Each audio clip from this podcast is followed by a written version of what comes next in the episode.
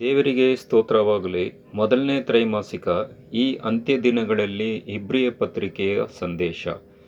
ಪಾಠ ಒಂಬತ್ತರಲ್ಲಿ ಏಸು ಪರಿಪೂರ್ಣವಾದ ಯಜ್ಞ.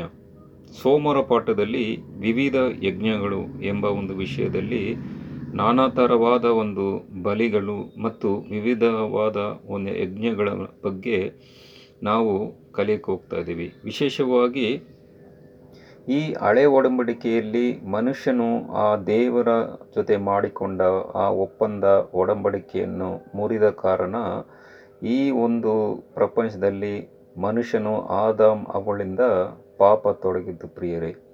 ಯಾಕಂತೇಳಿದ್ರೆ ಪಾಪದ ಸಂಬಳ ಮರಣ ಎಂಬ ಒಂದು ವೇದ ವಚನ ನಮಗೆ ಹೇಳುವುದಾಗಿದೆ ಪ್ರಿಯರೇ. ಆದ ಕಾರಣ ಆ ಒಡಂಬಡಿಕೆಯನ್ನು ಸ್ಥಿರಪಡಿಸೋಕ್ಕೆ ಮತ್ತು ಪಾಪದ ಪರಿಹಾರಕ್ಕಾಗಿ ಯೇಸು ಕ್ರಿಸ್ತನು ರಕ್ತ ಮತ್ತು ಅವರ ಮರಣವು ಬೇಕಾಯಿತು ಪ್ರಿಯರೇ. ಯಾಕಂತೇಳಿದ್ರೆ, ಅವರು ದೇವರಾಗಿದ್ದು ಮನುಷ್ಯನಾಗಿ ಬಂದು ನಮ್ಮ ಒಂದು ಸ್ಥಳದಲ್ಲಿ ನಾವು ಸ್ವೀಕಾರ ಮಾಡುವ ಆ ಒಂದು ಸಾವನ್ನು ಸ್ವೀಕಾರ ಮಾಡಿ ನಮಗೆ ಒಂದು ನಿತ್ಯ ಜೀವವನ್ನು ಕೊಡುವುದರ ಮೂಲಕ ಅನೇಕ, ಆ, ಹಳೆ ಒಡಂಬಡಿಕೆ ಜನರಿಗೆ ದೇವರು ಆ ಒಂದು ಗೂಢರತ್ನಗಳ ವಿಷಯವಾಗಿ ಮತ್ತು ವಿವಿಧವಾದ ಯಜ್ಞಗಳನ್ನು ಮೂಲಕ ಯೇಸು ಕ್ರಿಸ್ತನ ಜೀವನ ಚರಿತ್ರೆ ಮತ್ತು ನಮಗೋಸ್ಕರ ಮಾಡಿದ ತ್ಯಾಗಗಳನ್ನು, ಪಾಠವನ್ನು ಕಳಿಸಿದರು ಪ್ರಿಯರೇ. ಇದು ಎಪೇಸಲು ಸಹ ಪೌಲನು ಮೂರನೇ ಅಧ್ಯಾಯ ಹದಿನಾಲ್ಕರಿಂದ ಹತ್ತೊಂಬತ್ತನೇ ವಚನಗಳನ್ನು ಓದಿದ್ರೆ, ಆ ಒಂದು ಕ್ರೈಸ್ತಿಯ ವಿಶ್ವಾಸಿಗಳಿಗೆ ಯಾವ ಒಂದು ಮನವಿಯನ್ನು ದೇವರಲ್ಲಿ ಇಡುತ್ತಾರೆ ಎಂಬ ಒಂದು ವಿಚಾರಗಳನ್ನು ಕೂಡ ಇಲ್ಲಿ ನೋಡಬಹುದು ಪ್ರಿಯರೇ. ಇಲ್ಲಿ ವಿವಿಧವಾದ ಯಜ್ಞಗಳನ್ನು ವಿಷಯವಾಗಿ ನಾವು ಓದುವುದಾದರೆ ಐದು ಥರವಾದ ಒಂದು ಮುಖ್ಯವಾದ ವಿಚಾರಗಳನ್ನು ನಾವು ನೋಡಬಹುದು ಪ್ರಿಯರೇ. ಮೊದಲನೆಯದು ಸರ್ವಾಂಗ ಹೋಮ, ಎರಡನೇದು ಧಾನ್ಯ ಸಮರ್ಪಣೆ ಎಂಬ ಒಂದು ವಿಷಯ, ಮೂರನೇದು ಸಮಾಧಾನದ ಯಜ್ಞ ಸಮರ್ಪಣೆ ನಾಲ್ಕನೇದು ಪಾಪ ಪರಿಹಾರ ಯಜ್ಞ ಸಮರ್ಪಣೆ ಐದನೇದು ಪ್ರಾಯಶ್ಚಿತ ಯಜ್ಞ ಸಮರ್ಪಣೆ ಈ ಒಂದು ಐದು ಕಾರ್ಯಗಳನ್ನು ವಿವಿಧವಾದ ಯಜ್ಞಗಳನ್ನು ಪಟ್ಟಿಯಲ್ಲಿದೆ ಪ್ರಿಯರೇ.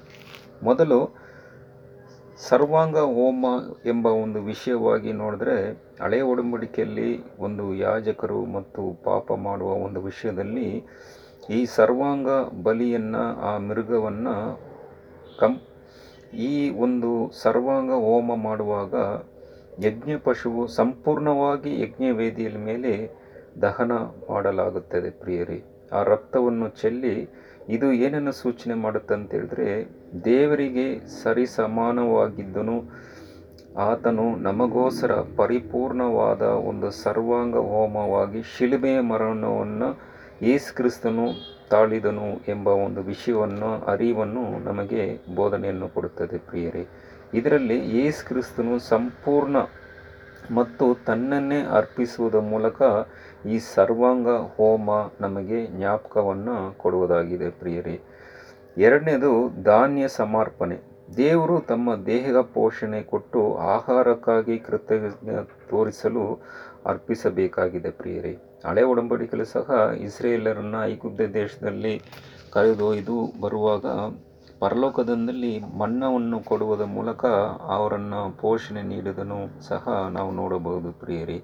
ಇದು ಜೀವ ಕೊಡುವ ರೊಟ್ಟಿಯನ್ನು ಸಹ ನಮಗೆ ಆ ಸೂಚನೆಯನ್ನು ಕೊಡುತ್ತದೆ ಪ್ರಿಯರಿ. ಯೋಹಾನ ಬರೆದ ಸ್ವಾರ್ಥೆ ಆರು ಮೂವತ್ತೈದು ನಲವತ್ತೆಂಟು ವಚನನು ಯೇಸು ಕ್ರಿಸ್ತನು ಹೀಗೆ ಹೇಳುತ್ತಾನೆ, ಪ್ರಿಯರೇ, ನಾನು ಜೀವ ಕೊಡುವ ರೊಟ್ಟಿ ಎಂಬ ಒಂದು ವಿಷಯವಾಗಿ ಇದು ಹೇಳುತ್ತದೆ, ಪ್ರಿಯರೇ.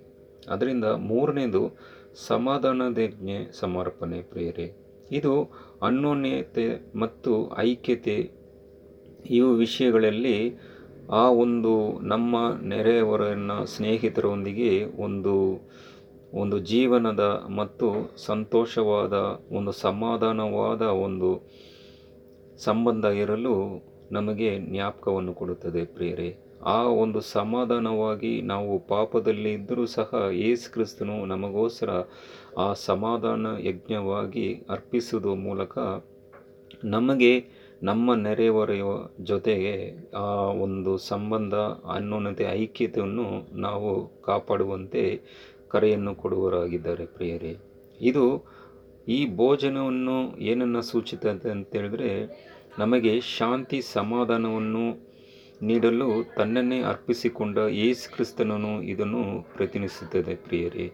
ಇದು ತಾನೇ ಐಶಯ ಐವತ್ತ್ಮೂರು ಐದು, ರೋಮಪುರದ ಐದು ಒಂದರಲ್ಲಿ ಇಲ್ಲಿ ಪೌಲನು ಸಹ ಹೇಳುವುದನ್ನು ಸಹ ನೋಡಬಹುದು ಪ್ರಿಯರೇ. ಆತನು ದೇಹವನ್ನು ಭುಜಿಸಿ ಆತನ ರಕ್ತವನ್ನು ಕುಡಿಯುತ್ತಾ ನಾವು ಏಸು ಕ್ರಿಸ್ತನಲ್ಲಿ ಯಜ್ಞದಲ್ಲಿ ಪಾಲ್ಗೊಳ್ಳುವ ಅಗತ್ಯವನ್ನು ಒತ್ತಿ ಹೇಳುತ್ತೇವೆ ಪ್ರಿಯರೇ. ಇದರಿಂದ ನಮ್ಮ ಸಹೋದರ ನೆರೆಹೊರೆಯ ಜೊತೆ ಸಹ ಆ ಅನ್ಯೋನ್ಯತೆ ಐಕ್ಯತೆಯನ್ನು ನಾವು ಕಾಪಾಡಿಕೊಳ್ಳುವಂತೆ ಸೂಚನೆಯನ್ನು ಕೊಡುತ್ತದೆ ಪ್ರಿಯರೇ.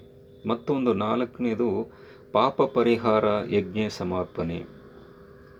ನಮ್ಮ ಪಾಪಗಳಿಗೆ ಪರಿಹಾರ ಹೊಂದುವಕ್ಕೆ ಸಮರ್ಸ್ಪು, ಸಮರ್ಸುವ ಯಜ್ಞ ಆಗಿದೆ ಪ್ರಿಯರೇ. ಯಾಜಕ ಕಾಂಡ ನಾಲ್ಕು, ಒಂದರಿಂದ ಐದು, ಹದಿಮೂರನೇ ವಚನ ಇದನ್ನು ಹೇಳುತ್ತದೆ ಪ್ರಿಯರೇ. ಈ ಯಜ್ಞವು ರಕ್ತವು ವಹಿಸುವ ಪಾತ್ರವನ್ನು ಎತ್ತಿ ತೋರಿಸುತ್ತದೆ ಪ್ರಿಯರೇ. ಯಾಕಂತೇಳಿದ್ರೆ, ಈ ಪಾಪ ಪರಿಹಾರ ಇಲ್ಲದೆ ರಕ್ತ ಪಾಪ ಕ್ಷಮಾಪಣೆ ಇಲ್ಲ ಎಂಬುದನ್ನು ಸಹ ಪೌಲವನ್ನು ಹೇಳುತ್ತದೆ ಪ್ರಿಯರೇ.